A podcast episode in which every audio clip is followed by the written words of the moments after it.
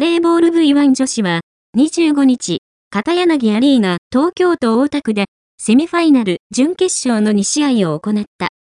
第1試合は、昨シーズン覇者の NEC と、クォーターファイナルで、フルセットの末、皇后杯準優勝の久光を破って勝ち進んだトヨタ車体が対戦。NEC は、アチャラポーンが4本のサービスエースを出すなど活躍。小笠里奈も得点を重ね、ストレートで勝利して、2年連続のファイナル決勝に駒を進めた。第2試合は、レギュラーラウンド戦勝の JT が埼玉上げと対戦。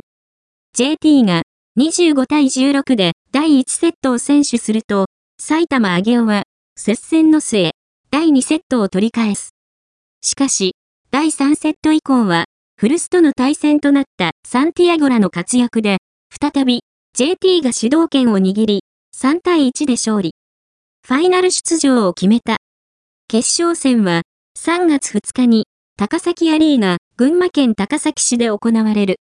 JT 対 NEC の対戦カードは V レギュラーラウンドでは JT が3対0、3対1で勝ち越しているが、皇后杯の準決勝では NEC がストレートで勝利している。JT がこのまま全勝優勝を遂げるのか、NEC が2年連続の皇后杯との2冠を達成するのか、注目したい。